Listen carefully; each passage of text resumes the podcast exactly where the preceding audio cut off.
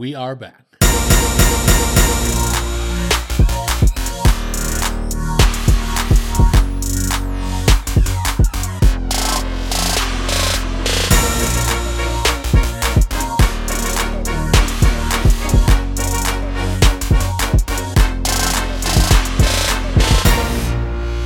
We are back. And I am also, I am just going to be, what is it when you just, right from the front, I'm just going to be shooting from the hip all Monday afternoon here, December 2nd. Welcome to December, 22 shopping days until Christmas, or 20, whatever it is, days until Christmas. There's another topic right there that we could go on for a week and a half. But a lot of things to talk about as we welcome you back.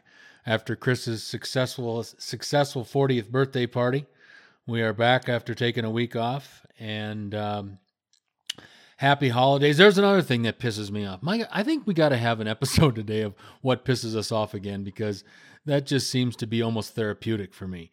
What pisses me off is that you cannot, in this day and age, tell somebody Merry Christmas. You're supposed to use Happy Holiday. If you don't understand Merry Christmas, go back under the fucking rock that you were living on or living under when we used Merry Christmas back in the good old days, and Jimmy Stewart used to run down the street and think it was a fucking wonderful life.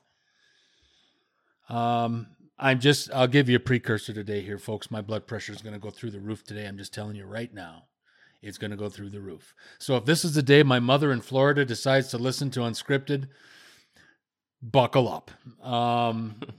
It's just been a long, long weekend. I apologize to Chris for my non-communicado, but there's just so many things going on in my life, and none of it is real positive right now.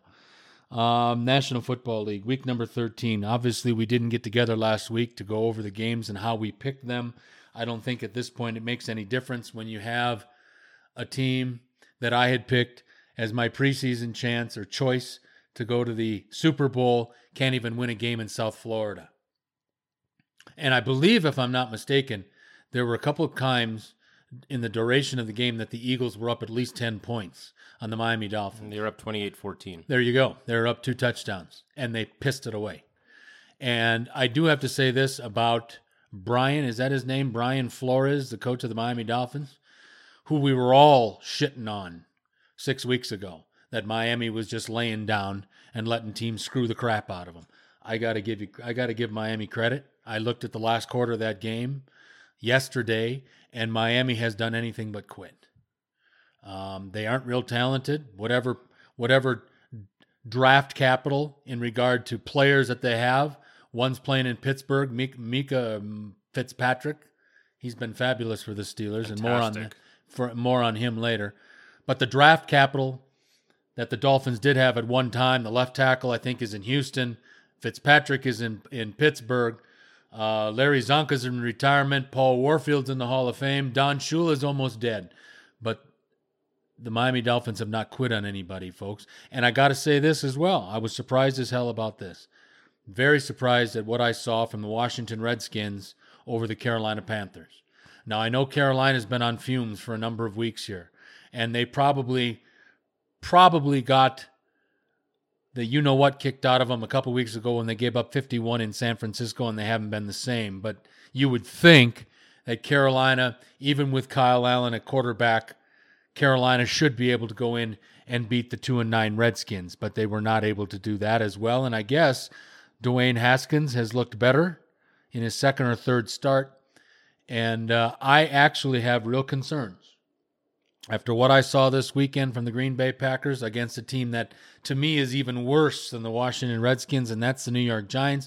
The Packers didn't put those bums away until late in the fourth quarter. Will Green Bay have a problem next week, week 14 in the National Football League, when the Washington Redskins visit Lambeau? Well, if they do, the Packers should just mail it in and forget about playing in Minneapolis or in 2 weeks, because they won't beat the Vikings, won't have a snowball's chance in hell to beat the Vikings in Minneapolis. And who knows what happens the rest of the way for the Green Bay Packers. But we've got a lot of things to talk about. Spitballing, but that sometimes leads to the best shows we've ever had.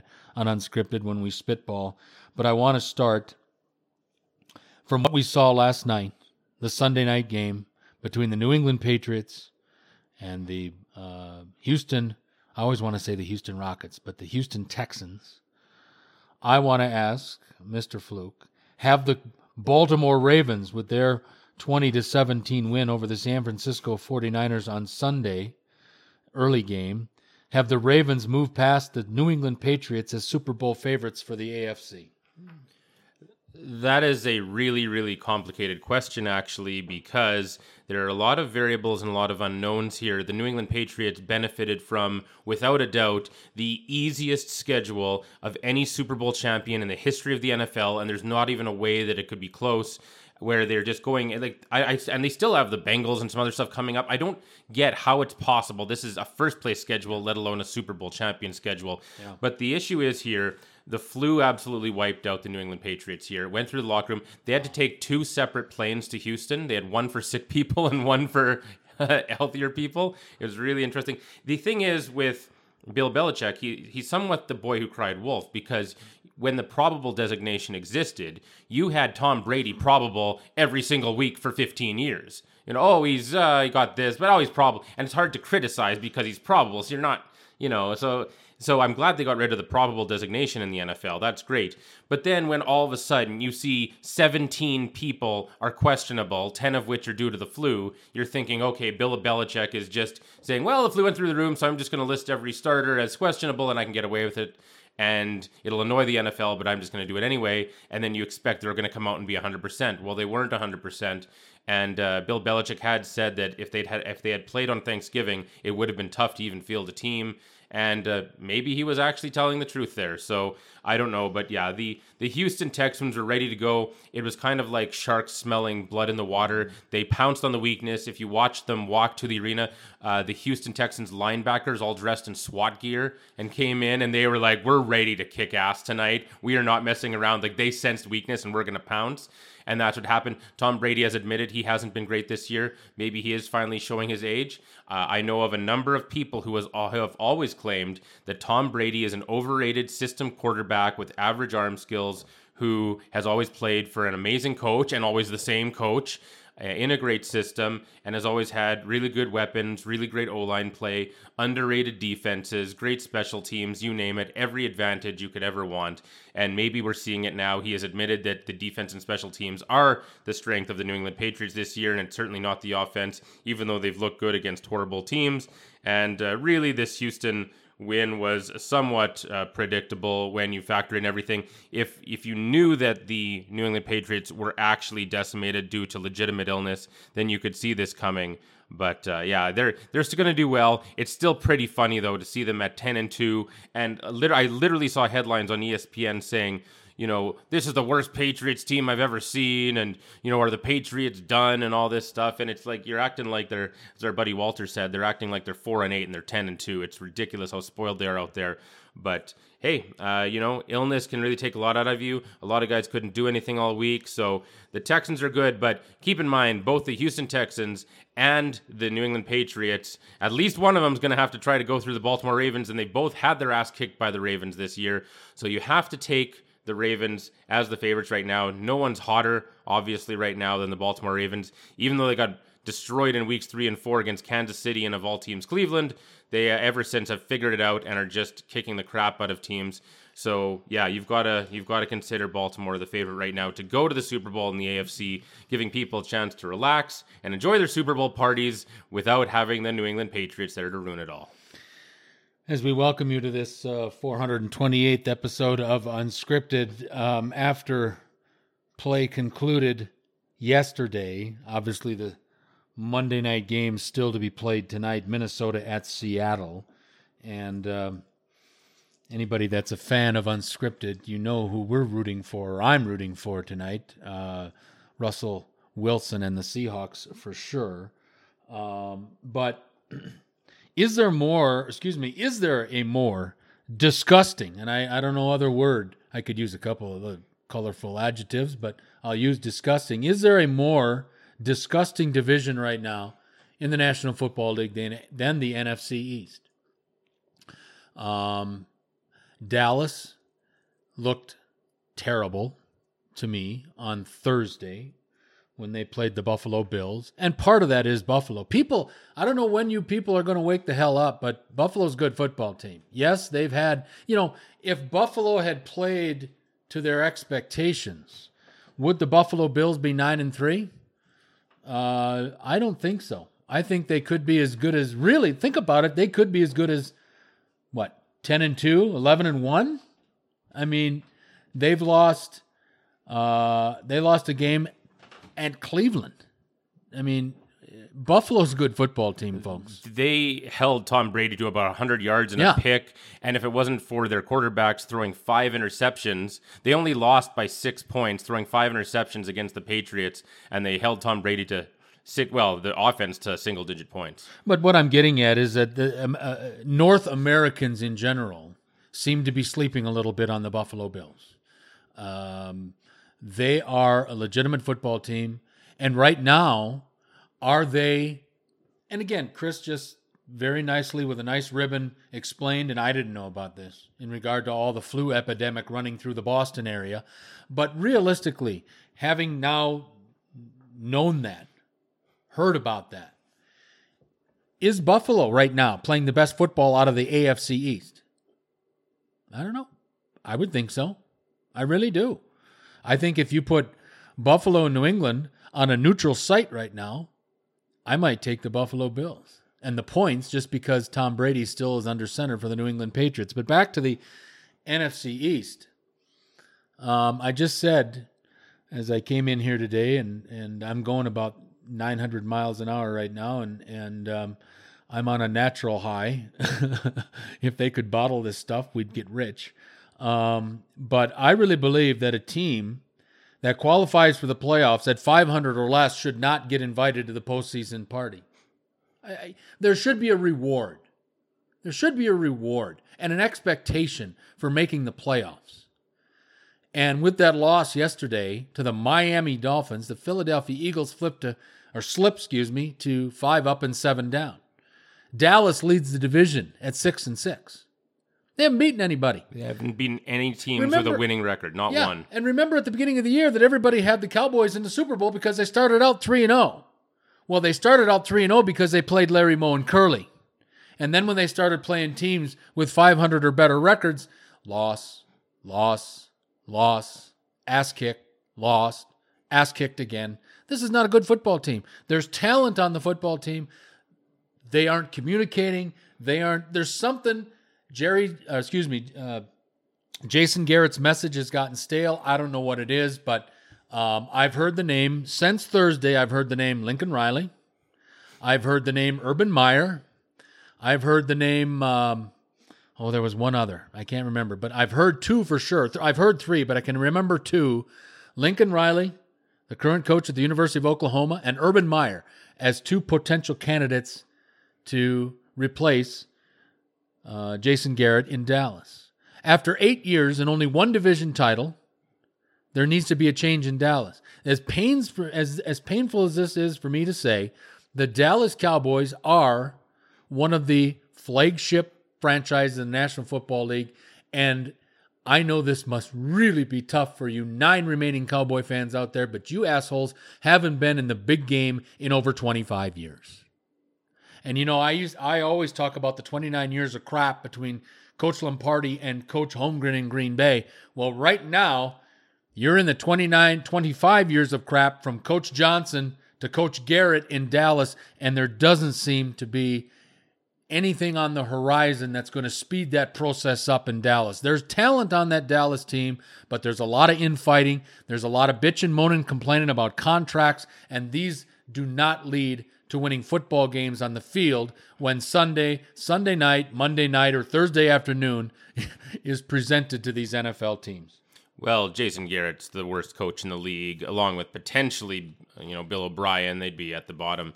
But, I think the issue here is that Jerry Jones has trouble firing someone that he personally likes and is close to. And it came out this week that now the Jones family is very close with Lincoln Riley. And so I would put Lincoln Riley as the lead choice there, because it's not about hiring a fancy college coach that they think can make the jump to the NFL, which often doesn't work at all, even including guys like Nick Saban. But I think with him, he's also close to the family, so that gives him a leg up as well as being a successful coach right now in college. So I would put Lincoln Riley at the top of the list to be the next coach of the Dallas Cowboys. Jason Garrett has gotten way too many chances. I mean, it's been clear for a long time he's not a great coach. So many issues lately, even like not having his guys ready to play in the rain, not suggesting that his quarterback put on a glove until the second half. This is really basic coaching here, guys. Just so many. It's like every game when I look at recaps, there's just so many errors that Jason Garrett makes. They could be better than this. They really have a lot of talent, and with good coaching, they would be above 500 and would have a stranglehold on the division right now based on how poorly the other teams in that division are playing. You wouldn't have expected that the NFC East would be the worst division in football at the beginning of the year. I never thought it would be great, and I think I did say that it wouldn't be very good, but I never would have thought it'd be absolutely eighth, worse than the AFC South at this point, really. But there are a lot of funny memes on the internet this week. My favorite was they showed a flood in some city, and there were these two garbage cans caught in the floodwaters going down this street, and it just said, oh, hey, it's the Cowboys and the Eagles race for the top of the division. And that's what it is. It's garbage. The NFC East is supposed to be this classic traditional division, and it's insane. The Washington Redskins are 3-9. They have no chance at a wild card spot, yet they're still alive for the division title and a home playoff game.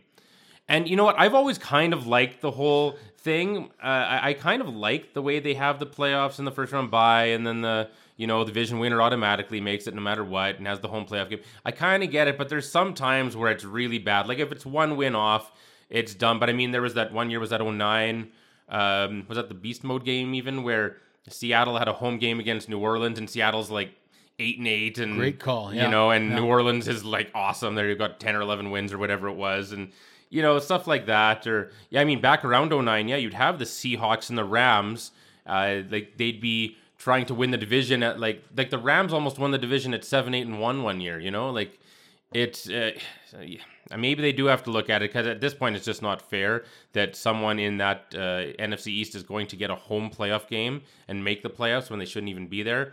But whether they make the playoffs or not, Jerry Jones has to get serious and fire Jason Garrett, because he's been terrible for a long time, and nobody outside of Jeff Fisher has gotten this many chances compared to being this bad. I mean, obviously Jason Garrett's done better than Jeff Fisher, but he's had a lot more to work with too. So get rid of him. Bring in Lincoln Riley for another failed college to NFL coach if you want there, Jerry. I don't think Jerry's ever going to do anything again, but still, he can do better than Jason Garrett. Overreaction or not, I've got a question. I've got a number of questions here. Again, this is including every game except the Monday night game, but these are games, these are overreactions. Overreactions or not an overreaction is basically what I'm looking for. I've got 5 questions here for Chris to ask him his opinion on, is this statement an overreaction or not after Week 13 in the National Football League? And I'll start with the first one, which I think is obvious to everyone, including my friend Helen Keller. Freddie Kitchens will be one and done as the head coach in Cleveland? Oh, well, he should be. Certainly, I mean, David DeCastro, the excellent guard for the Steelers, came out yesterday and said, obviously, and straight up said, obviously it's bulletin board material, because there's been a lot of talked the last few years, like, oh, is there still bulletin board material? And coaches go out of their way to avoid bulletin board material, which of course is where you say something that, the opposing coach can put in the locker room, say, hey, this is what these guys say about us. What do you guys think? And then everyone gets mad and plays their hardest. And yeah, I mean, that was just a stupid thing to do by him putting on that poster that said Pittsburgh started it or whatever. Pittsburgh started it. Yeah. Freddie Kitchens is, I can see him being, the defensive line coach for St. Mary's High School or something. But I mean, come on, guys. I appreciate he's a kind of a Cleveland guy. He's that salt of the earth type guy. you know, but get serious, guys. This is not a coach. He is out-schemed and outmatched every single game. And when he does, and I know he's a rookie, but you can't make rookie mistakes like that. It's the friggin' NFL. That was I appreciate solidarity with your guys and everything, but that was just stupid. He has honestly done nothing good this year in Cleveland.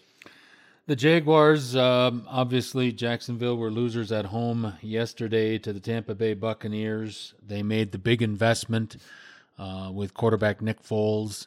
My second question is, the Jaguars, did they make a mistake with the signing of Nick Foles? They made the change at halftime. They went to the porn star Gardner Minshew III yesterday at halftime after Nick Foles was nondescript in the first half against the Bucs. So the question I pose again, did the Jaguars make a mistake with the signing of Nick Foles? Yeah, they did, and I said they did at the time because if you look at Nick Foles' history, he's often shown flashes. In 2013, he was the coach of the Philadelphia Eagles. He had 27 touchdowns and 2 picks, looked like the next Donovan McNabb or something. And then after that, he's been crap. He went to the Rams, was terrible. Chiefs was nothing, comes back to the Eagles, and when he had to fill in when Carson Wentz first got hurt, he looked like he didn't even know how to play football. Then he gets coached up by the excellent Frank Reich and John DiFilippo, and all of a sudden, he has a couple great games, and he's the Super Bowl MVP, and he wins the Super Bowl. Then they sign him based on that. But guys, you can look at a couple games after a couple of really great coaching sessions from great coaches. And then you stick him with Doug Marrone on top of that. Like, come on, guys, you know? So, I mean, you have to look at the whole history and the whole body of work. I know people can improve, but this was a reckless, irresponsible sighting based on too small a sample size, or maybe 2 small sample sizes 5 years apart. It was really irresponsible. It didn't make any sense. And Nick Foles, I like the guy and everything, but he's severely overpaid, and you might as well go with the Gardner Minshew backup plan and try to see what you can get for Foles or something. But yeah, that was a bad decision. I said that right from the start. DiFilippo is the offensive coordinator in Jacksonville this year, correct? Yes, that sounds right. Yeah, okay. Yes, it is, and and part of it is he probably wanted Foles. Probably. I mean, so he probably pushed management hard to get Foles get his name on a contract in Northern Florida. But obviously right now for the Jacksonville Jaguars, and you know, this is hard for some people to fathom, but remember, this team was about 15 minutes from going to the Super Bowl 2 years ago. With Blake Bortles. And by the way, I don't know if you saw it, but this morning it was announced on NFL Today, I believe Ian Rappaport announced that they have benched Nick Foles and Gardner Minshew is the starter. Yeah. So, man, brutal. Third question, the New England Patriots won't get one of the 2 top seeds in the AFC. Oh, I wouldn't say that. I think they're going to get one. No, because, I mean, a team would have to overtake them straight up. Like, they've got at least 1 win on everybody else in the AFC except for Baltimore. And they still play Cincinnati, and, you know, they've got... They do have a matchup with Kansas City coming up, but Kansas City is still 2 down in the loss column to the New England Patriots in that game, I think. And you'll correct me if I'm wrong, but I think that game is in Boston. It is, yes, and I know that'll be a bit of a challenge, but here's the thing, though. If they somehow do get overtaken by somebody, that would be interesting because the New England Patriots have never made the Super Bowl unless they've been a 1 or 2 seed. Correct. Right? I mean, so I'd love to see them have to go through wild card weekend, even with a home game. I'd love to see that, and they are starting to look shaky, and now that they're playing some real competition, the cracks are being exposed a bit, and I mean, the illness made it worse, but yeah, I'd like to see them have to play on wild card weekend for sure.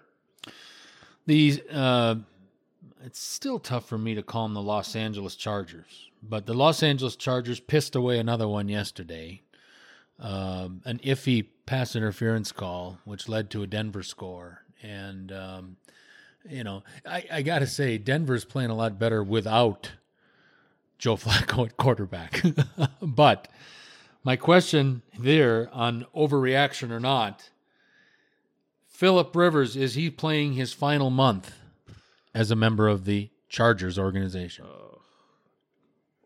I really like Phillip Rivers. Man, that's a horrible one.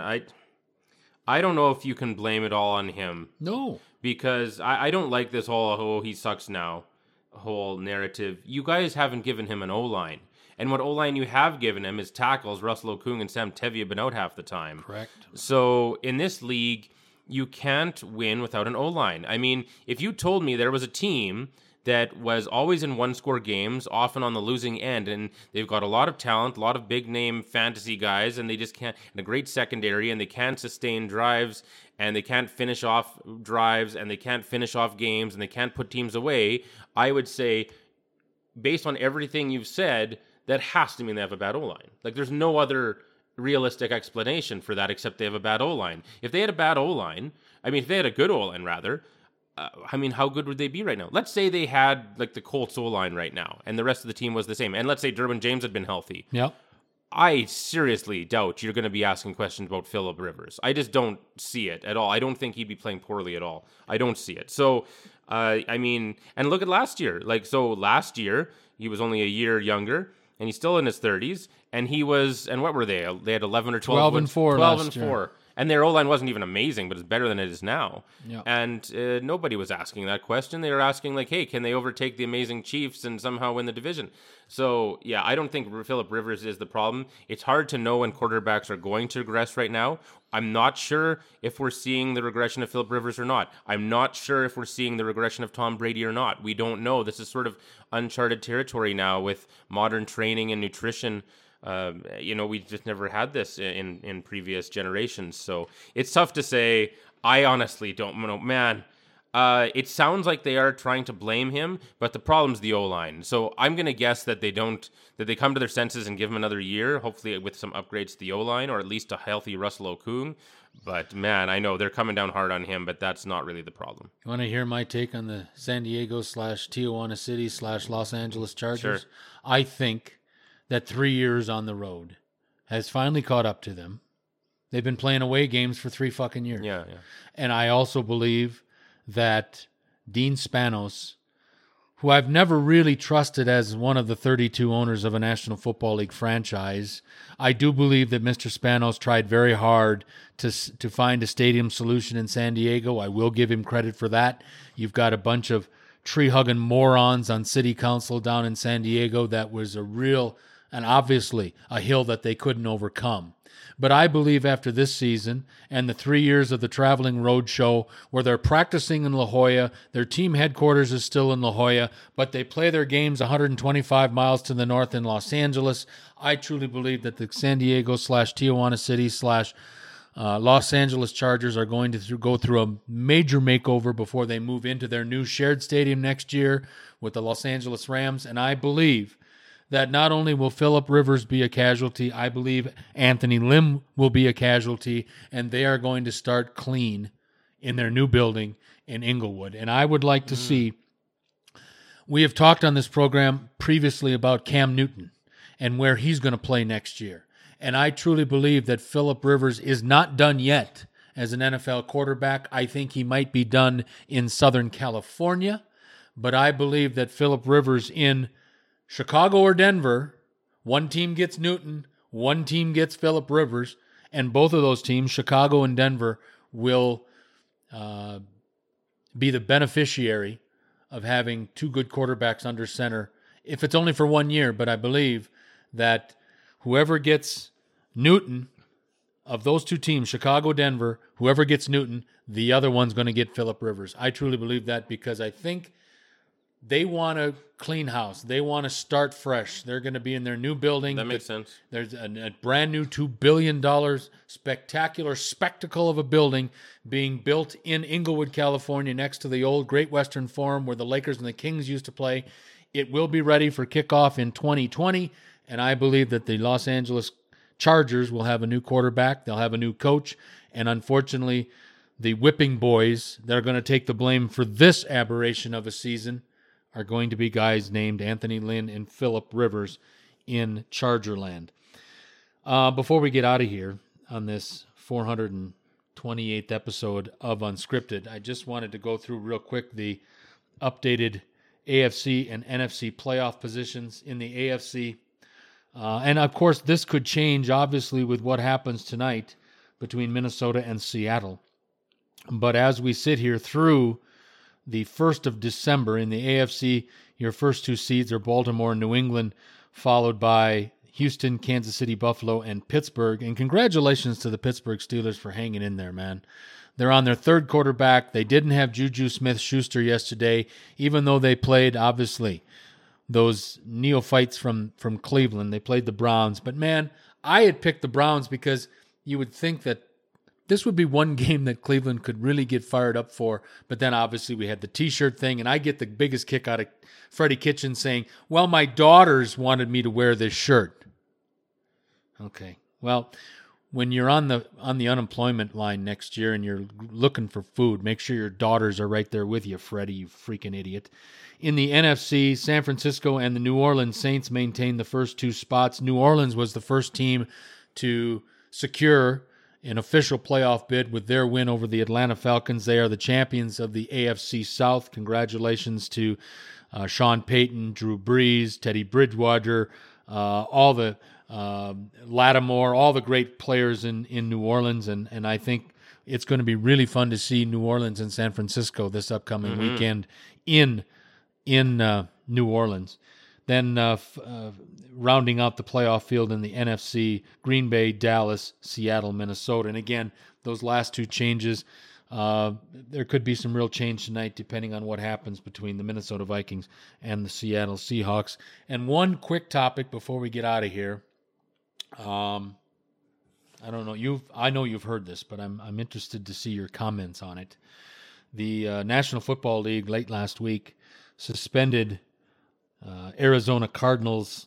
I don't even know what position this guy plays. I think corner. He's a practice squad guy, basically. But he is suspended through the 2020 season for betting on NFL games. This guy's name is Josh Shaw. I've never heard of him. Chris has never heard of him. He must be, roster guy 48 through 53. But here we go again. Another thing to add to the circus that is the National Football League. Will we ever see? I mean, the last time that I recall players getting suspended for gambling on NFL games, I've got to go back in my mind way back to 1963 when Paul Hornung of the Green Bay Packers and Alex Karras of the Detroit Lions were suspended for the whole season in 1963 for getting caught for gambling on NFL games. And those two were marquee Hall of Fame players. Both of those individuals, Alex Karras and Paul Hornung, are in the Pro Football Hall of Fame. I don't think we'll have to reserve a bust for Josh Shaw, but I'm wondering if we'll ever see Josh Shaw again in the National Football League after his little indiscretion. Again, he has been suspended through the 2020 season by the National Football League for betting on NFL games. Well, I think this whole gambling thing is such a work in progress, and I think we're getting there now. They're legalizing gambling. This should have been done, forever ago. It doesn't make sense. Most places outside, maybe Nevada and Atlantic City, the whole thing, betting's this bad thing and stuff. And, for example, I've never understood this. So I can go and forever I've been able to play Sports Select in Canada, but they've never had single-game betting. But it's how are you protecting me by not giving me single-game betting? It's easier to win single-game betting. You force me to do at least a 2 or 3 game parlay or more on anything I play. That's way harder to win. How, isn't that making it so people will lose more? Isn't that more dangerous to people? It doesn't make any sense. So I don't know. A lot of this stuff is just out of date, worrying about gambling and stuff. Who cares if he's betting on games? If you want to make some sort of rule that you can't bet on your own team, then that, that's reasonable enough. But this, if a guy's just betting on some random games, how can you... You can't even stop that anyway. If they know that that's the problem, then they can just have a proxy do it for them. It doesn't make any sense. So I don't know. I hope that this gets changed, and I'm sure society will catch up in a while. But as of right now, we're still behind the times on things like gambling and that. I still don't think that playing. I don't know if casinos are legal in Texas yet. Are they or playing? Playing poker is legal in Texas yet. I have no idea. I don't think you can play Texas Hold'em in Texas yet. Isn't that funny? Yeah. So anyway, I don't know. It's just it's all out of date, and it's really boring and annoying. So I hope it changes soon. I want to thank everybody for participating, and obviously hope that you continue to do so. A lot of things to talk about as we go through a whole week of shows here on Monday afternoon. As we welcome you to the month of December, as we sit here on Monday, December 2nd, 23 shopping days until Christmas.